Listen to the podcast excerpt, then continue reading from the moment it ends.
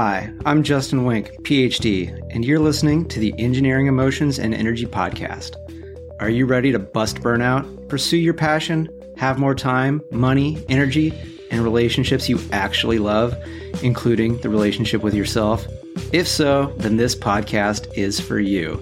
I'm a best selling author, coach, consultant, speaker, and a leader in transforming people's lives from living in fear, obligation, and guilt to living a life of joy, ease, and love. What's most important is that I can teach you all this in a way that's enjoyable, easy, fast, and can actually last. Let's begin. Welcome to the show. Today, I'm talking about how you live your life is how your world shows up for you. And I'm coming again from uh, Tulum, Mexico, where I'm recording this. It's been really interesting experience in uh, Tulum. So basically, what today I'm going to be sharing some of the experience I've had that, well being in Tulum that kind of go in with the theme of how you live your life is how your world shows up.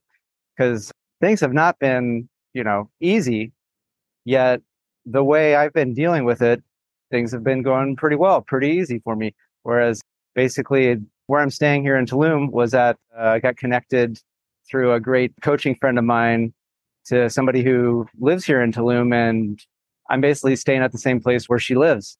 And she's been going through some of the similar things I've been going through and has not been having a great time. And I'm still relatively having a great time. So we'll get into that. We'll get into what I've been up to, including cenote diving and the challenges of maybe not exactly knowing where you're going to be showing up when you get to a new part of the world and how that is and how it's different and challenges that can come up and how to roll with that.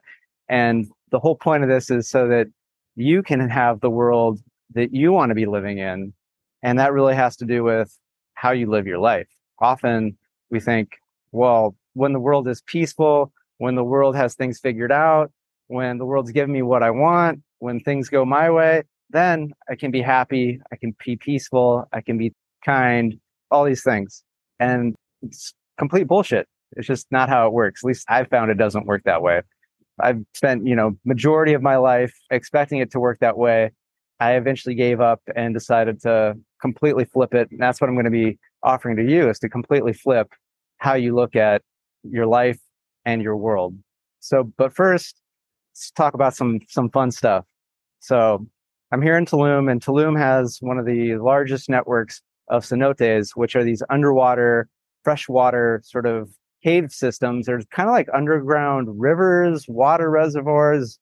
And I've been to Tulum technically before about a year and a half no not even that like nine months ago for a retreat and it had a cenote in the property and it was just you know beautiful. Well it was small though. I mean it's part of a part of a retreat center. And did get a chance to go visit one and swim. This time i don't know i was called to do some scuba diving. So probably heard me talk about scuba diving. If you're following my social media uh, justin wenck phd on facebook Instagram, TikTok, LinkedIn, then you've probably been seeing some of these pictures of me scuba diving, even some video possibly. So I was like, you know, I think I'd like to do some scuba diving in a cenote, see what that's all about. And cenote scuba diving is kind of serious. So it does, did require that I have my advanced open water certification, which I have, because it's technically you're doing cavern diving, not cave diving. And you might be going, well, Justin, what's the difference? I now know, so I can tell you, cavern diving is defined as you're within 200 feet of being able to pop up to to fresh air. And 200 feet, that's what is that? That's like 60 60 meters, 70 meters for those of you listening worldwide, which is pretty far. It's pretty far. It's not super close, especially when uh, got to experience it firsthand where I'm there and I look up and it's just it's just cave wall. And I'm like, if I am within 200 feet of fresh air, I actually don't know which direction that is. So I'm going to trust my equipment, trust the guide I'm with. So, you know, knowing that, knowing your equipment, being able to be calm, comfortable is all part of having the advanced open water certification. And it is so worth it because just the experience was phenomenal. So the for two things, the one one was really cool was I know Barbenheimer, you know, the Barbie movie, Oppenheimer's been a, a really big thing. I haven't had a chance to see Oppenheimer, but I did get a chance to see Barbie while I was doing my scuba diving. One of the little paths, because one of the things they do is they create these lines where they literally tie a yellow line that is like sort of a safe path where you're not going to disturb because there's stalactites, stalagmites, and maybe little dangerous areas. So they have these lines, and one of the lines is called the Barbie line. And the reason is there should be a, a picture of this probably somewhere in my social media. They have a Barbie doll at the midpoint of the line, and apparently it's been there for years and years and years. This isn't something special just for the Barbie movie, although they they did dress it up especially. They put her in a, a nice dress to rock the red carpet underwater. So I did get to see Barbie, although not the movie. That was fun. My favorite part was the dive into the, the deepest cenote I got to go down into, which is called the El Pit, which, if you're not familiar with Spanish, El means the, pit is pit. So El Pit is the pit. And the pit goes at least over 100 feet deep, which is over, you know, 33 meters. And the deepest that we're allowed to go is, I think they said the 90 foot mark, but we went, we went to 99 feet. And what's really cool is you get to go through these various layers. So the first layer, which is at about 30 feet, is this halocline layer, which is where the salt water and the freshwater layers start to meet and combine. And it creates this very blurry effect where it's like, is are my goggles? Do I have the wrong? Did I put somebody's wrong prescription goggles on? And it's just really trippy because you're just like, I can't see. Things are blurry. And so that's the first layer where it's just like, okay, this is like entering another world.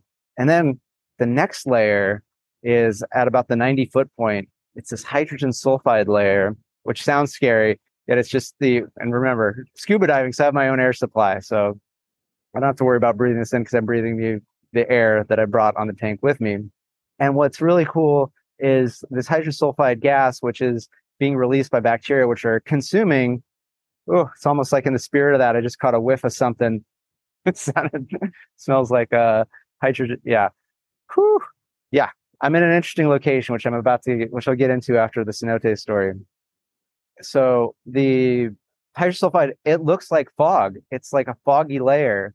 And what makes it even more fascinating is that the Mayans considered cenote sort of the gateway to the underworld. And so with this fog, and seeing there's like you know decomposing materials and it just has this stillness this quiet this dead like it really does feel like the gateway to the underworld and to see the formations of the stalactites the stalagmites and just thinking about the history geologically and culturally of these places where as at one point for these rock formations that meant that these were not filled in with water at one point so these were you know empty caves and then at some point they became filled in. And also in El Pit, there was some like Mayan pottery that was there. My guide said she's not 100% sure if that's authentic or maybe it could have been placed there, but she knows that there definitely are locations where there is authentic. And so there's a little bit of, because I believe it is well known that there were Mayans that, you know, were phenomenal with diving into the cenotes with great breath control that could, you know, go very deep and very long. Yet there's also hey, maybe at one point when these weren't filled in, you know, were there people using these caves, doing things? And so to me, I just find this all fascinating, all of these things. And it's just still gorgeous. So if you've ever been like thinking of doing cenote scuba diving or just scuba diving in general, I would recommend it. It's almost a very good forced meditation because you're required to stay calm, monitor your breath. If not, you're going to go through all of your air and you have less time to dive. So that brings me to where I'm staying, which is going to lead into the point of this episode. So now I'm going to be talking about what it's been like in the location where I'm staying in Tulum. I'm at this place. I'm going to say it's this Ophelia Tulum Hotel. And yeah, I was connected with someone who's like, yeah, this is where I'm living. It's great. They've got co-working spaces, phenomenal pool, great internet. It's like gorgeous. It's beautiful. I love it. Ah, and it, I'm just getting refreshing because I believe thanks to all the noise cancellation that gets done with how I record this and my great editing team, you probably weren't hearing any noise, but there was an air compressor just going like crazy, like mad, and it just t- clicked off. So it feels so good to have that little bit more peace, a little bit more quiet, and it's it's hot here once again. And so I really got the marketing spiel, you know, from the website, from the booking place, from, you know, a new friend. Yet when I when I get here, it's a completely different experience. For one thing, when driving up, you know, leave the paved road and go into dirt road and it's like this is looking like kind of like ramshackle type like type housing where it's just like slapped together you know rough concrete using any sort of materials. I'm just like what? I thought i'm going to a luxury a luxury condo hotel area. What's what's this? And then yep roll up there it is. So it's basically this manufactured luxury site in the middle of you know probably what's been you know for for decades just where people who have been able to get land grab a piece of land build some stuff on it been living doing their life. So it's in it's in an area where i'm like oh i haven't been in a an area like this and told not to walk at night. And it takes at least 10 to 15 minutes to walk to anywhere for coffee food groceries that type of thing uh, power outages.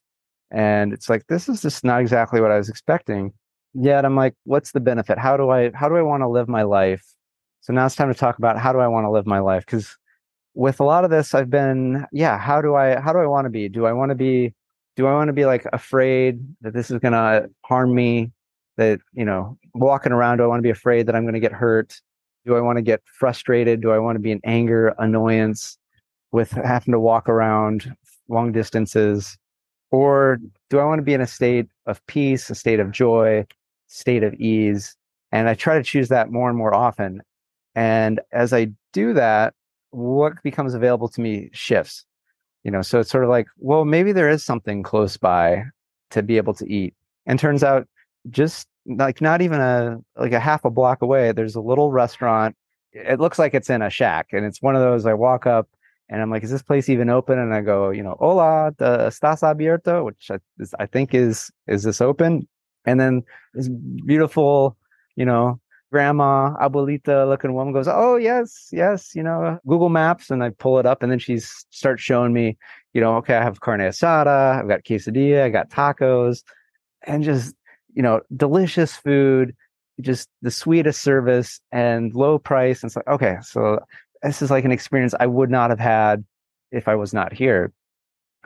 And then just getting to that experience, you know, walking around, seeing people living in a different way, that I'm usually not used to and realizing these are just people living that life in a different way, just doing their thing and I can be doing my thing and I don't have to be afraid that something bad's going to be happening just because the roads are made of dirt and they don't have things are up to US code. And when it comes to the power outages, there's a little bit of like, okay, is this going to affect my work? I don't have to allow it. I can be confident that I'll find a way to get done what's need to get get done and then be open to well, maybe I can find different ways to do things. Like, oh, maybe this is a good time to do my qigong, or this is a good time to record my podcast. And recognizing that, oh, maybe this makes me go out of my room and be in the common area where I've been able to interact with people and meet some people I otherwise wouldn't have just the internet was great. And you know, yeah, there's some things where it's like it's really hot and I'm sweating. So I probably what look look like I'm, you know, just coming out of a sauna or a steam room or something like that yet I'm feeling calm. I'm feeling at peace. I'm feeling at ease. And I'm able to see that in the world. I'm not buying into the world's not working out for me, that then I don't get to be feeling the way I want to feel. I'm flipping it on its head where I'm starting with how do I want to feel? What kind of experience do I want to create? And then it's amazing that these things show up that allow me to get done what's important to me. Because again, the previous episode was about vision and commitment. So I'm committed to doing this podcast because I want to get messages like these to those of you that listen and watch this, the snippets or the videos. So I'm committed to that. I'm going to find a way. And so that's why, yeah, this was not the planned time I was going to record this. But again, I don't have internet in my room. I've got internet out in this common area, which is where I would have recorded anyway. So I'm doing it. I'm making it happen and enjoying it. And I'm looking forward to like, okay, let me go find some other places to eat, to try the food. Or there's a couple places I've been that have been great. Maybe I'll return back and try something else. And so just really getting to enjoy the experience. It's different than if I would have just gone with what I thought was the way should be. You know, how I think the world should show up for me for me to be able to enjoy things. But when I start with how do I want to feel? How do I want to live my life? What's the state that I want to be in? And then I start to see all these opportunities showing up. So my question to you is, how's your world showing up to you currently? Like, what are you noticing? Like, is the, is the world, is it a bunch of fear? Is a lot of things not, not doing what they're supposed to, which is what I would say is obligation? Or is there things that are not, are not right, things that are wrong, shameful, full of guilt? So again, is your world filled with fog, fear, obligation, guilt? And if it is, I'd go, you know, look internally. Like, how are you living your life? You're probably in living it based off of motivated by fear, obligation, and guilt. And that's why it's showing up in your world. How can you flip that around and start loving yourself, finding ways to go through life with ease, and then finding the joy in this very moment, right now? And again, it might take a little bit longer than is comfortable for that, that to start showing up in your external world but it's going to be it might be subtle it might be small but if you're paying attention it'll start showing up and the more you're consistent with that the bigger and the longer it's going to sustain out in the world regardless of what might be supposedly really going on really going on yeah so regardless of what's really going on what's really going on is how you feel about it because really kind of what matters is the experiences the emotions the feelings and with that, I'm going to wrap this episode up before I lose my connection and my ability to record again, which I think is just another demonstration of I could be getting frustrated, I could be getting annoyed. Yet when it goes out and I have to take a pause in the recording, I just use that as a time to relax and enjoy and be ready for when it's it's time. And so so I'd highly recommend my book, Engineered to Love, Going Beyond Success to Fulfillment, now available on audiobook, on Audible, and other places you can get audiobooks for ways to live a life of joy, ease, and love instead of living a life of fear, obligation, and guilt, and allowing your world to show up that way because how you live your life is how your world shows up for you. So make sure to check me out on Justin Wenck PhD on all the social media places. Reach me at podcast at justinwenck.com if you want to email me some questions. So, with that, thank you so much and good day.